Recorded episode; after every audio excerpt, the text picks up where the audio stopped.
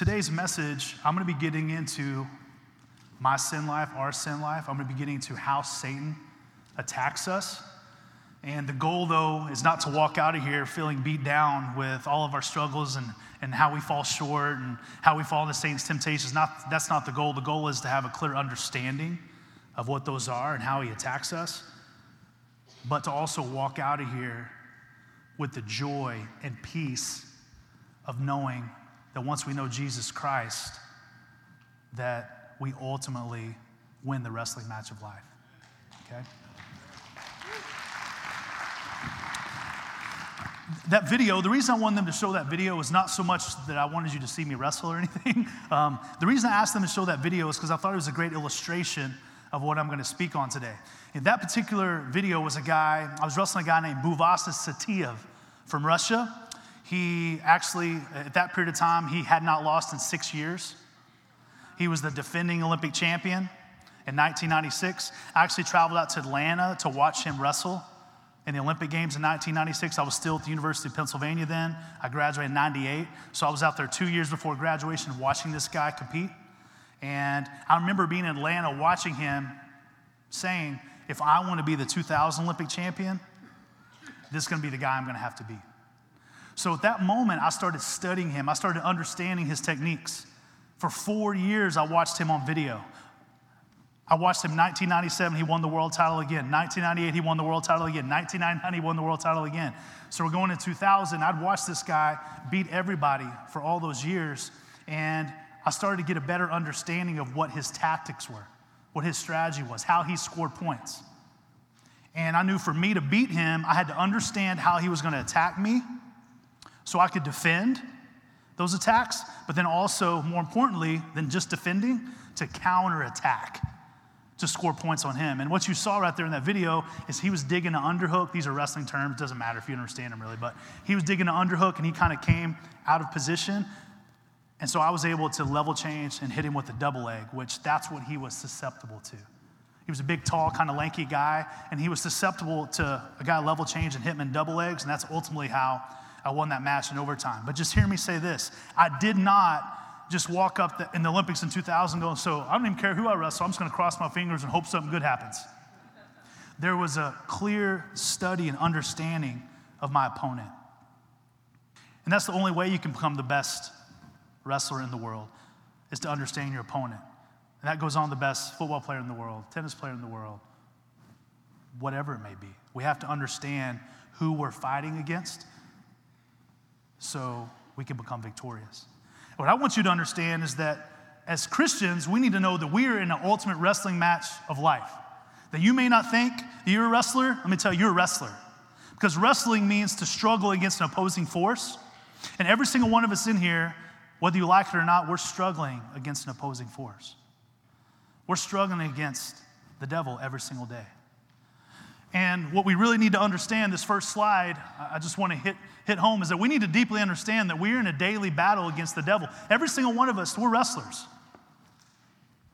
And Pastor Bob actually a few weeks ago quoted these exact scriptures. Again, I thought, man, he's, he's already he's teaching the two scriptures that I had teed up for the message. But we need to understand 1 Peter 5 8 says that be alert and sober mind. Your enemy, the devil, prowls around like a roaring lion looking for someone to devour. That means that we can't just like, well, I just hope something good happens today. You know, I'll be okay, no big deal. La la la la la. That's not how we should live our life. We have to have this understanding that we have an opponent, an enemy, who wants to rip our head off. And you can't just hope something good happens. You have to know a strategy to defeat him. Next verse that speaks clearly to this, we've heard this a lot. It's pretty wordy, but for our struggle is not against flesh and blood, but against the rulers, against the authorities, against the powers of this dark world, against the spiritual forces of evil in the heavenly realms. Again, we've probably heard that a lot. That's kind of a wordy verse, but you know what that means? Our struggle is against the devil. Our struggle is not against ourselves and flesh and blood, it's against the devil. That's what that means. So you put those two verses together, I think you're clearly understanding our, our wrestling match of life that we're in it's against the devil. So we need to know what his strategies are, what his tactics are. And again, this may get a little deep today, but I'm one of these people that I think, and I say this respectfully, but in our culture now, listen to a lot of church services and things across the country, a lot of times all that gets talked about is all this positive stuff. Let's just talk about positive, like feel good stuff all the time. I think we need to have days where we come in here and talk about some tough stuff too, some sin and who we're wrestling against and fighting against. So today's message is just how and why we fall. Like, how do we fall and why do we fall? What does that look like? Again, that's going to come down to how the devil's attacking us. The devil's best three attacks are tempting us in these three ways. And I want to unpack these today. To preview these to you, the three words we want to talk about a lot are pleasure, possessions, and power. And I believe that our opponent, our enemy, the devil, that's how he's coming at us every single day in those three ways. Now, again, there's, there's a lot of you would, right now, you may say, well, he's coming at me more than that, but I, I can hear you on that. Let me do my best to define these three, and I think you'll agree with me, like, oh, yeah, that's how it's happening. That's what I'm dealing with every single day. The next slide is uh, this is John telling us what the world is. We've heard that term before. Hey, don't you can you can be in the world, but don't be of the world. You can live in the world, right, but don't be of the world. We hear the term all the time, like, oh, that's a very worldly point of view.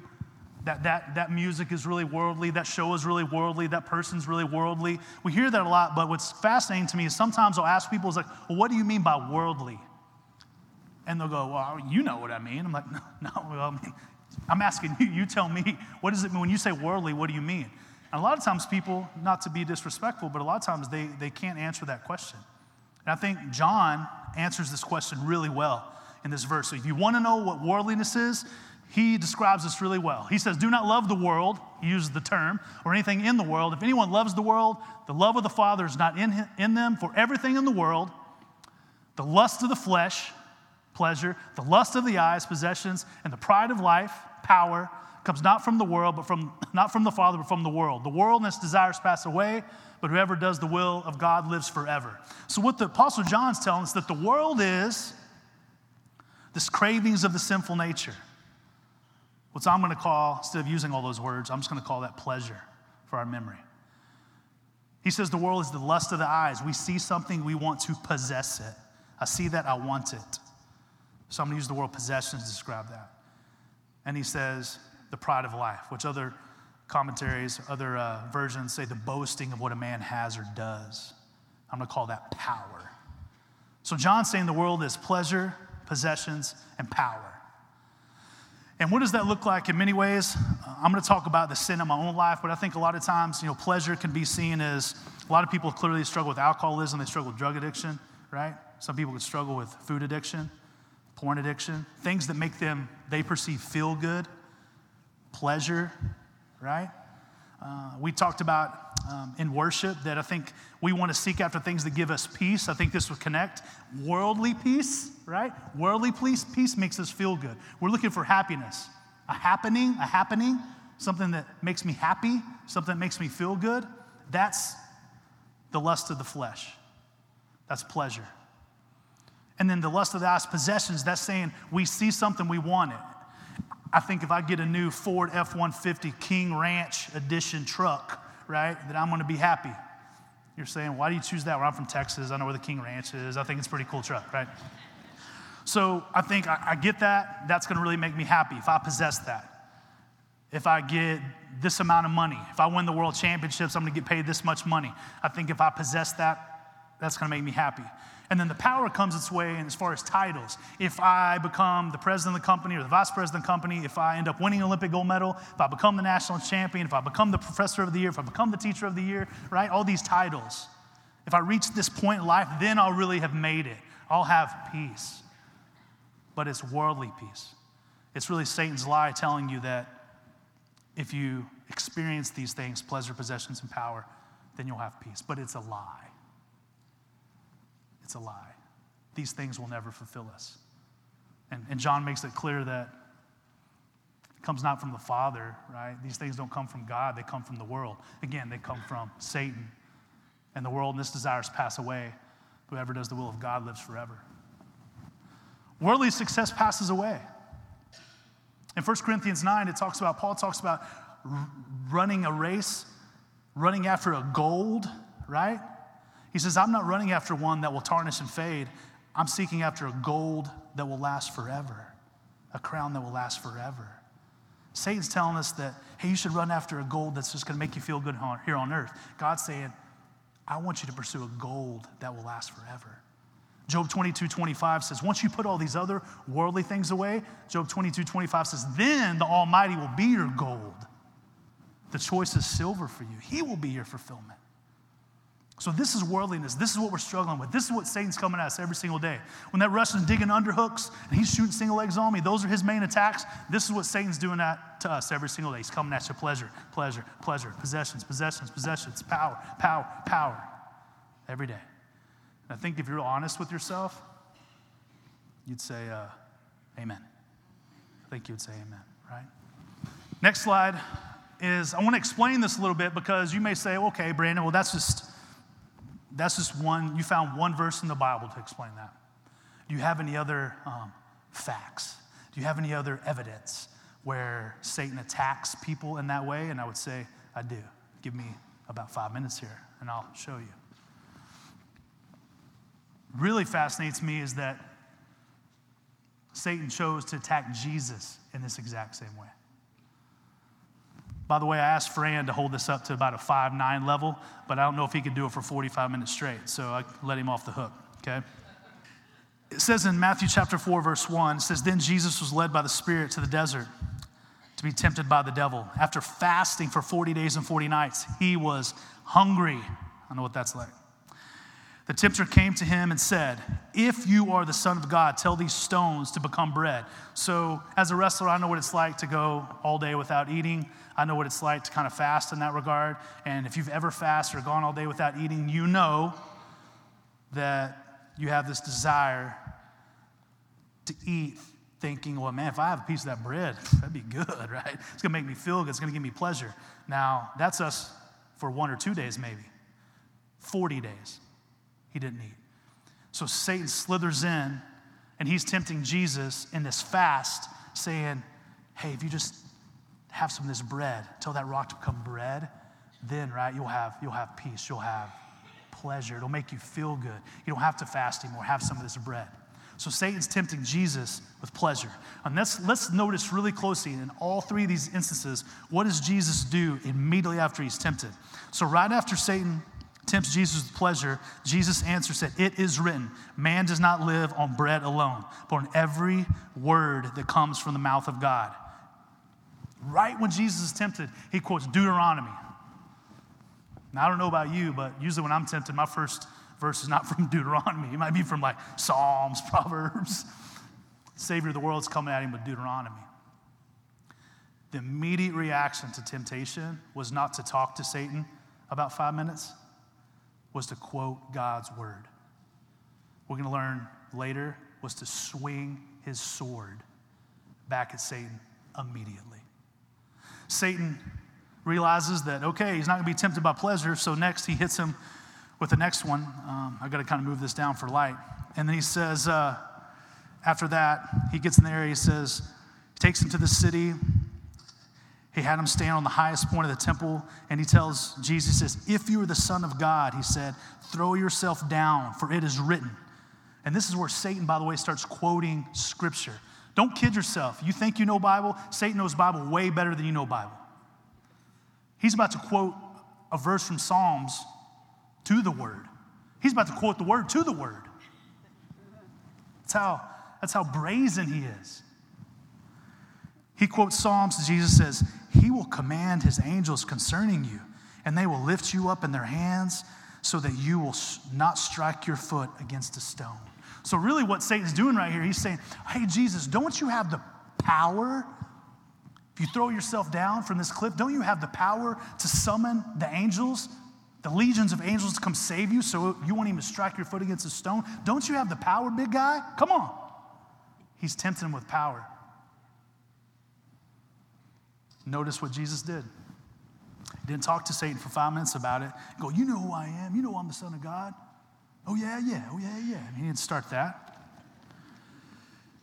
His immediate reaction, Jesus answered him. He says, also written, do not put the Lord your God to the test. So immediately, Deuteronomy, right back at Satan.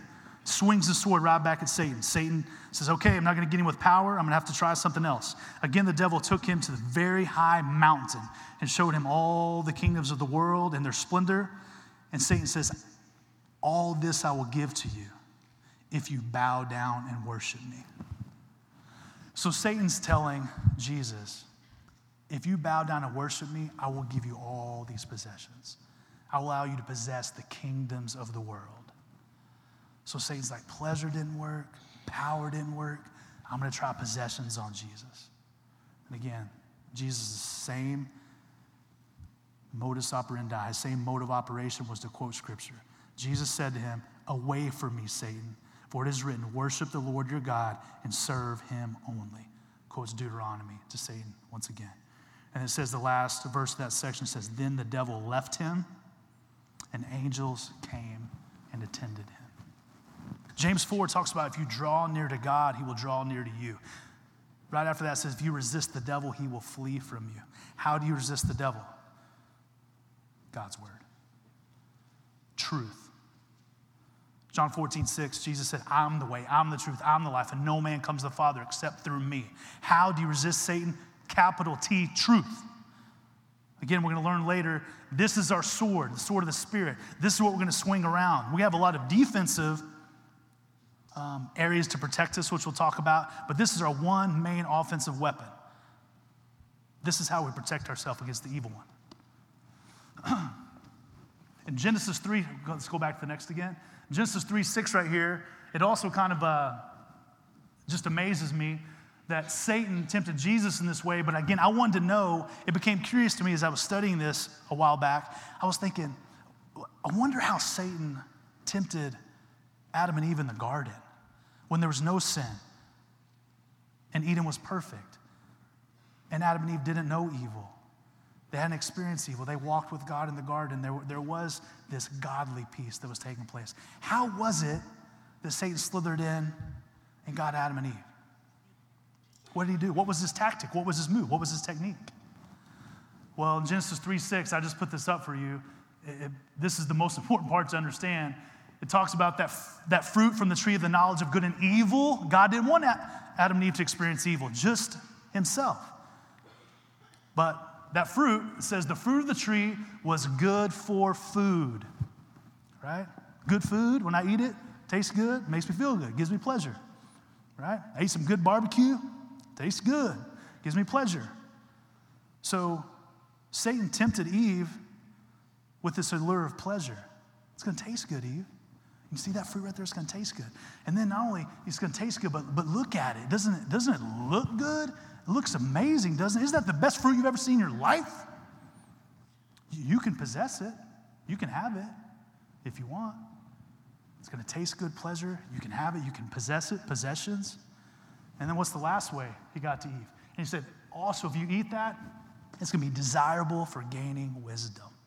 You're going to know and be like God meaning you're going to have power. Gang, think about this for a moment. John said worldliness is pleasure, power, and possessions. Satan, Satan tempted Jesus with pleasure, power, and possessions. When there was no sin in the world, the original human sin, Satan tempted Eve with pleasure, possessions, and power. Those are his three main moves. He got Eve with him. He clearly didn't get Jesus Christ with him, but he tried. If we're honest with ourselves, he gets us with them. Every single day. Those are his main attacks. And once we understand what our opponent, how he attacks us every single day, then we can better plan for victory.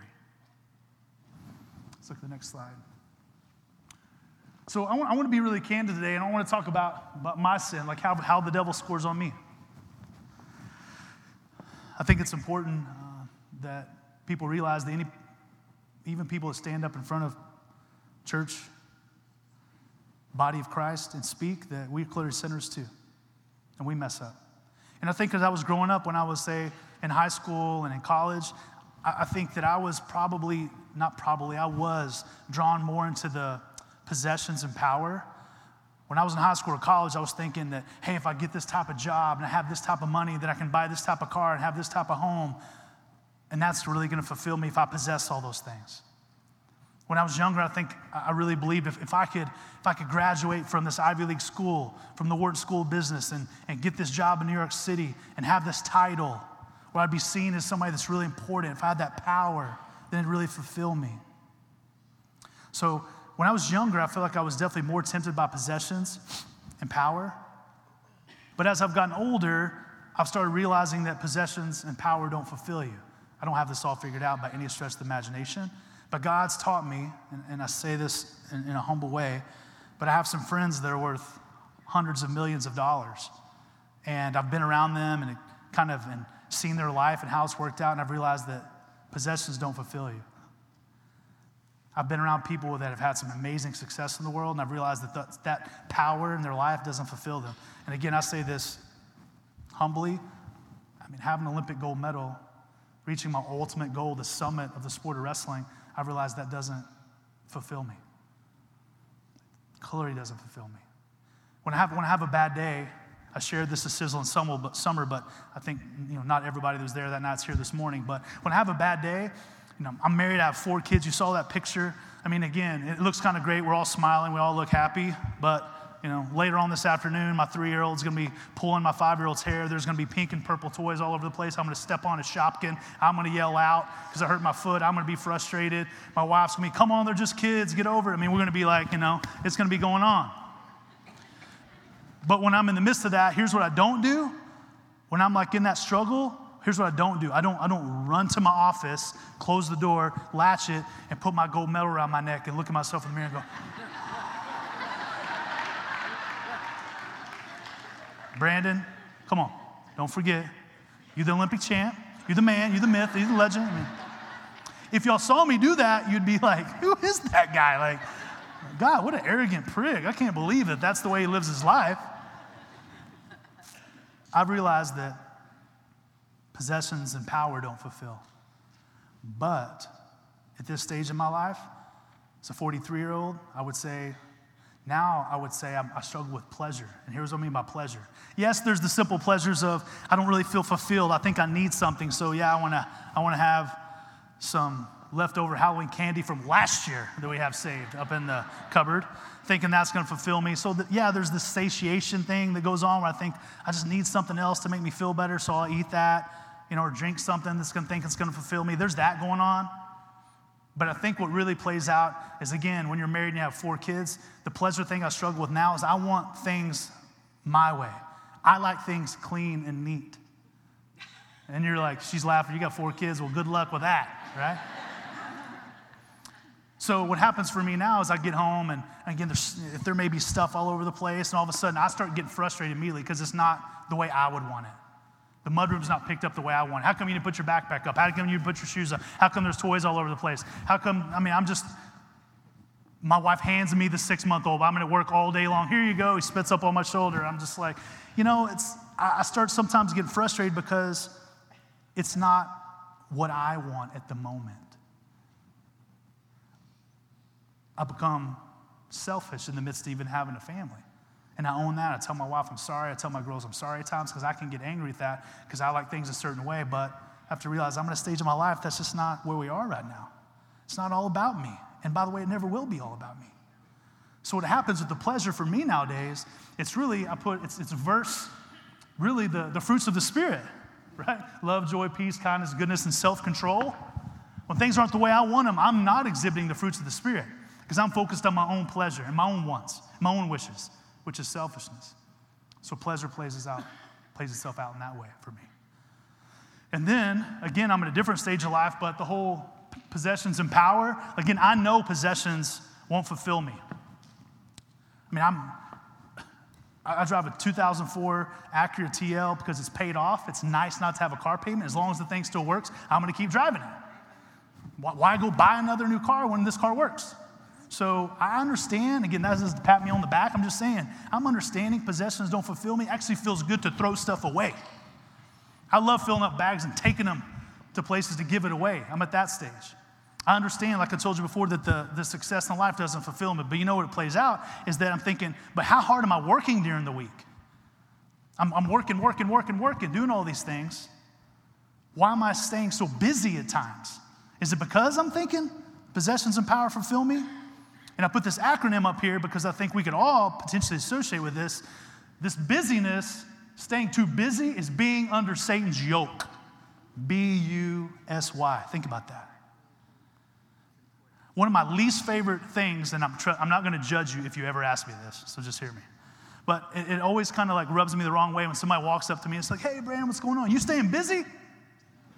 I'm like, oh man, I'm like, yeah. I mean, there's always things going on. But what I don't want to do is say, hey, you staying busy? I'm like, oh yeah, I'm busy. You staying busy, Joe? Oh yeah, I'm busy. We're busy. All right, high five. Let's keep staying busy. See you next week. We'll talk about being busy. I'm like, that was great. Level one communication. Glad that's great. We'll just keep doing that. That kind of like bugs me. Because we can all keep ourselves so busy, busy, busy. But you know who wins in that battle? Satan. Because he's keeping you so busy, you're not being the best Christian. You're not being the best husband, wife, father, mother, friend that you possibly could be because we're doing, we're caught up in all these things in the world, thinking again, temp, tempted that possessions and power are going to fulfill us. So again, I'm, I'm not totally away from that yet, but I'm thankful that God's given me a better understanding all this. This is where I struggle. Next slide. So, what do we do? Okay, so now, you know, now we understand how Satan comes as what his main three moves are, what we're struggling with. What do we do? What's the application? What's the action plan? When I have meetings with people, it's great to have meetings, but uh, the question always at the end, I'm always say when we get done, I'm like, what's the action plan? Because we could just meet to meet, death by meeting. Or at the end, what is the action plan moving forward and what's the what are the goals and when those things have to be accomplished? Because if not, we're just meeting to drink coffee to talk. What's the plan? So, what our action plan is, once we know this stuff, the Apostle Paul makes it clear. He says, You take the helmet of salvation, the sword of the Spirit, which is the Word of God, and you pray in the Spirit on all occasions with all kinds of prayers and requests. With this in mind, be alert and always keep on praying for all the Lord's people. I'll go up a couple verses. I don't want to put the whole thing on the board, but the Apostle Paul makes it clear that our defensive weapons are the full armor. And today is not a message on the full armor of God per se, but I think we have to understand that He gives us the shield of faith. That's the first thing something's going to hit. If I'm going to fight, it's probably not going to be my belt to hit him first. It's going to be the shield. It's not going to be my helmet to hit him first. It's going to be my shield. What's the shield of faith? The shield of faith is our faith is that Jesus Christ, He died on the cross and rose from the grave. And we have faith in the shed blood of our Savior for our sin. We have faith in that. We believed it and we've received it. That faith is a defensive weapon that's very important to keep up in the daily battle. He also talks about, again, the verses before that, we have this breastplate of righteousness. It's interesting that the breastplate of righteousness, rightness, purity, obedience is on our heart. The breastplate, it's on our heart. Because that's where the wellspring of life flows from, Proverbs. And we need to protect our heart. Our obedience comes from our heart. The breastplate, the more obedient we are, we better protect ourselves against the evil one. He talks about the belt of truth. The belt of truth, I've said it already. Jesus said, I'm the way, the truth, and the life. No man comes to the Father except through me. That's the truth. We have to keep that strapped on. That's what actually holds everything together your belt and the armor of a warrior back then. It would hold everything together. We have to remember that. And then he goes on to say that we have this helmet of salvation. The helmet's on our head, it's on our brain. So we remember. We remember that we're saved. Even when we fall for Satan's trickery, even when we make mistakes, even when we sin, even when we fall short, we ask for forgiveness, we get back on the right track, we have to keep remembering that we didn't lose our salvation. It doesn't like I'm saved one day and I did something wrong, now I'm not saved. I better work hard to become saved again. I feel for people that live that way. Because that wouldn't be a fun way to live. The Apostle Paul wants us to remember that if we just accept Jesus Christ, our Lord and Savior, helmet, it's on our brain, so we always remember that. But those are our defensive weapons shield, belt, breastplate, helmet. What's our offensive weapon? Jesus taught us our offensive weapon, which is the sword of the Spirit, which is the word of God. That's what Jesus was swinging around in Deuteronomy. He was being attacked, sword of the Spirit. He's unsheathing it and he's attacking Satan back. And that's why Satan resisted him. But we swing the sword, we swing God's word, we know truth, but then he also tells us we need to pray. We need to involve other believers and pray for other believers because we're not in this on our own. We're a church. What's the church? It's not a building. It's not bricks. It's not a white steeple. The church is the body of Christ. We're believers, brothers and sisters in Christ, regardless of what color, shape we are. That's the church. We need to pray for one another in that regard. That's what Paul tells us to do. I think another winning strategy, if we go to the next slide. If we talk about swinging our sword, but I want to make this really clear that the Bible study it's, it's yes, you study the Bible, but I think it's important that you memorize Scripture. When Satan tempted Jesus, Jesus didn't have to open up his Bible to go read Deuteronomy. He just started quoting it. And here's the thing it's not the level of Christianity, there's not different levels of Christian. If you're a Christian, you're a Christian.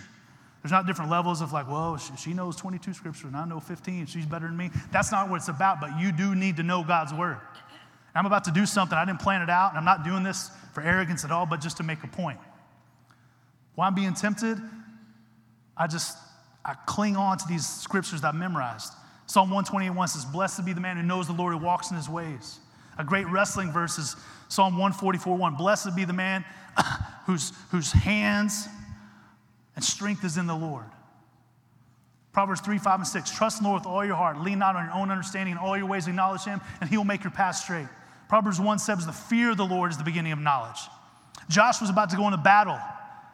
And God tells him, Joshua 1 9, you be strong and courageous. Do not be terrified or discouraged, for the Lord goes with you wherever you go.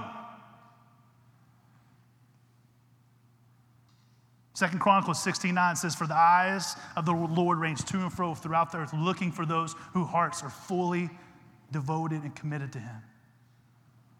Matthew 10 39, Jesus said, If you cling to your life, you will lose it, but if you give it up to me, you'll find it.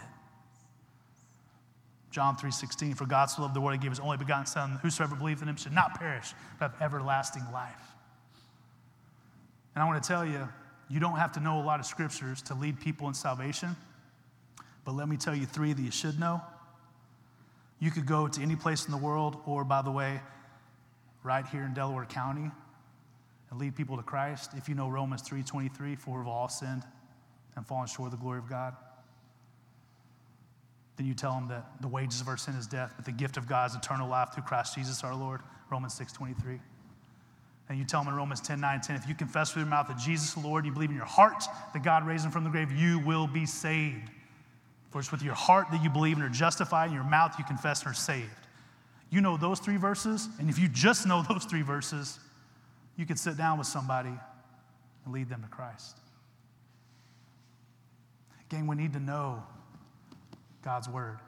So when Satan hits us with pleasure, power, and possessions, we don't just take the hit to our helmet, take the hit to the breastplate, take the hit on our shield, take the hit to our belt, that we swing back with God's word. It's ultra important. So, yes, we do Bible studies, but you need to memorize this scripture. Ultra important. Another part of the winning strategy, we heard the Apostle Paul say in Ephesians, right, was prayer. We talked about. But he says to pray in the Spirit. Praying in the Spirit. Before I speak today, I say, I say, Lord, by the power of the Holy Spirit, Lord, just speak through me. Allow this not to be about me, but to be about you. You pray in the Spirit. You pray clearly not just for yourself, but for other believers in Christ. Worship is just an attitude of gratitude. That was a wonderful worship session this morning. But worship is not just about singing, worship is a life of worship. It's waking up in the morning going, Yes, I'm breathing. Seriously. Don't take that for granted. It's being thankful that you're alive, being thankful that you can that you can see and you can hear and you walk and you can talk. And by the way, not everybody can even do that. So we're thankful for all that God's given us. That's the attitude of worship. If you've been saved by the blood of Christ and you believe in Jesus and you've received Him into your life, that's the, that's the most amazing thing that there is to be thankful about because your salvation is secure. We walk in worship with that attitude of gratitude. And we do it through music and we raise our hands and we worship the Lord, but we also do it daily in our lifestyle. That's how we defend against Satan as well. And the last part is fellowship. I say get in small groups, you share struggles, hold each other accountable, and then you celebrate when there's recovery. You celebrate when there's successes. You remember I just I tried a little bit to open up with you just about some of my struggles? What's really important is that I take those and I share them with another Christian brother. And I say, here's what I'm struggling with. Here's how Satan tempts me. This is how Satan attacks me. This is what I'm susceptible to. I want to open it up. I want to be real with you. This is where I struggle. And then he shares that with me, right? And we know each other. We're known to a higher level. I pray for him. He prays for me. Or maybe there's two or three guys. You ladies, you do that with each other. But you have that, that genuine, authentic sharing of your struggles together. And you, again, you do it together as a fellowship, a community. Not just being a lone ranger thinking that you can wrestle Satan all by yourself. It's foolish to do that. Again, we do this as a body of Christ. So, fellowship is ultra important. So, gang, as we're being attacked every single day in those three ways, the winning strategy is, is yeah, we put on our full armor. Those are defensive weapons. But most important, we need to swing that sword of the Spirit around. We need to pray, we need to worship, we need to do it together in fellowship. I'm about to have her start this video uh, of a young man. Uh, he's a man now, he's 22 years old. But this is one of my wrestlers. I coached at the Olympic Training Center. I lived in Colorado Springs for eight years before this and had the, had the honor to be one of our Olympic coaches in 2012 and 2016. And I coached this guy from when he was 17 till about 20, uh, and I still coach him and work with him, but we're, we're, he lives in um, Columbus, Ohio now. He wrestled at Ohio State University. I still have this relationship with him. And when he showed up to the Olympic Training Center, uh, he's from Maryland. He showed up to the Olympic Training Center. He gave up a senior in high school. He could have been a four time state champion. He gave that up to come out and train with us. And when he got there, he kind of grew up, he grew up in a, a Catholic background, so he didn't really know God's word. He, he hadn't really um, poured into the scripture before, having this genuine like personal relationship with Jesus Christ he really didn't have. So he started coming to Bible study, he started learning, he started reading his Bible, and right now it's just it's really cool to see how he is on fire for the Lord. See how his worldview, even when things don't go the way he wants them, his worldview is not to be destroyed by failure, not to be destroyed by loss. And by the way, not to be defined even by his successes. He won the Worlds in 2015 as a 19 year old. He was the youngest American to ever be a world champion as a 19 year old. He won the Olympics in 2016. He was the youngest American to ever win the Olympics as a 20 year old. He won the Worlds in 2017 last year, and he was going for his fourth world title in a row, which, again, from a worldly perspective, people were going to really lift him up for that. And he was wrestling a Russian, again, another Russian, wrestling a Russian in the finals named Sadulayev, who's also world champion. It was a big, big to do about these two guys wrestling each other. And Kyle Snyder ended up he got caught in a move about the first minute, he got caught on his back and he got pinned. And he lost the Russian, he got second in the world. And this video, I think, is really good because the journalists, you're not to hear their questions, but they're trying to get under his skin and saying, hey, you lost. How does this, how does this define you? How does this define your career now, now that you lost? What does this mean for you? I think it's really cool to see how he answers these questions. Um, what's your feelings, reflections, the tournament and tonight, of course? Yeah, uh, the tournament was pretty good. You know, making it to the World Finals is awesome. Uh, and uh, the finals ended quickly, so that stunk. But uh, everybody knows Sadulayev is a very talented wrestler, and he hit me in a good move, and it worked out uh, well for him tonight. Kyle, champions are often defined not by wins but by losses. How is this loss going to define you? Uh, wins or losses don't define me. I mean, I love wrestling, it's a big part of my life, but I'm not defined by the sport, defined by my faith in Jesus. So uh, that's what, I mean, no matter what happens to me on the mat, nothing, nothing really changes, whether I win or whether I lose there's not a big change in my life, the way that I view myself, the way that I view other people. So I'm thankful for everything. I'm thankful for the gifts that I have uh, and the opportunity to compete. Um, God's given me, God's given me the wins that I've had, the great wins that we've seen, and then God's also given me losses, and I'll take both of them. you know, whatever whatever He wants to give, I'll learn from it, and uh, that's the deal.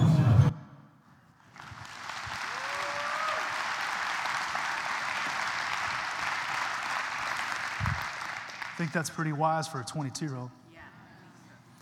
And when I heard him give that interview, it, really made me think of somebody. When he said, Hey, God gives me wins, you know, gives me losses, I'll take whatever he gives me. You know, praise the Lord. Reminds me of a guy named Job. Who said, The Lord gives, the Lord takes away. I praise the Lord. I think it was really wise for Kyle to, to talk about hey, wins and losses don't define me. It's my relationship with Jesus Christ defines me. These guys keep going, so, so now you just got second in the world, like what's going to change in your life? And he's like, nothing.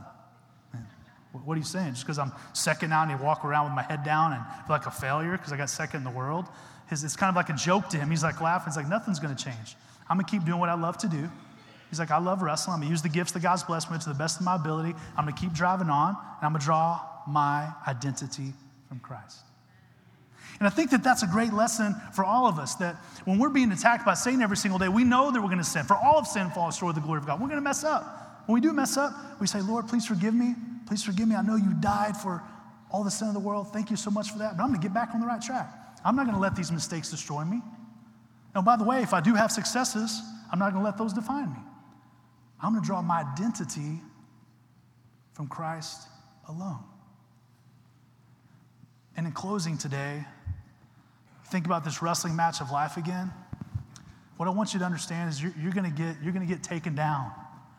You're going to get caught on your on your back. Maybe the guys are going to score points on you, so to speak. Satan's going to get you sometimes. It's just the truth because we're all sinners. But what's really, really important to understand when you walk out of here is in the wrestling match of life, if you have believed and received Jesus Christ into your life, at the end you always get your hand raised. If you believe in Jesus, you're going to win the wrestling match of life. You're going to be victorious, not because of what you've done, but because of what He's done for you. You get your hand raised, you're victorious. It's a win, win, win, win, win, win situation for you. You can't lose because of what Christ did for you. You are the victor as long as you believe in the Savior. But for some reason, you haven't made that commitment yet. When I pray here in a moment, I'm going to lead you through that prayer, and you have the opportunity to secure yourself total and ultimate victory if you choose to accept Him into your life.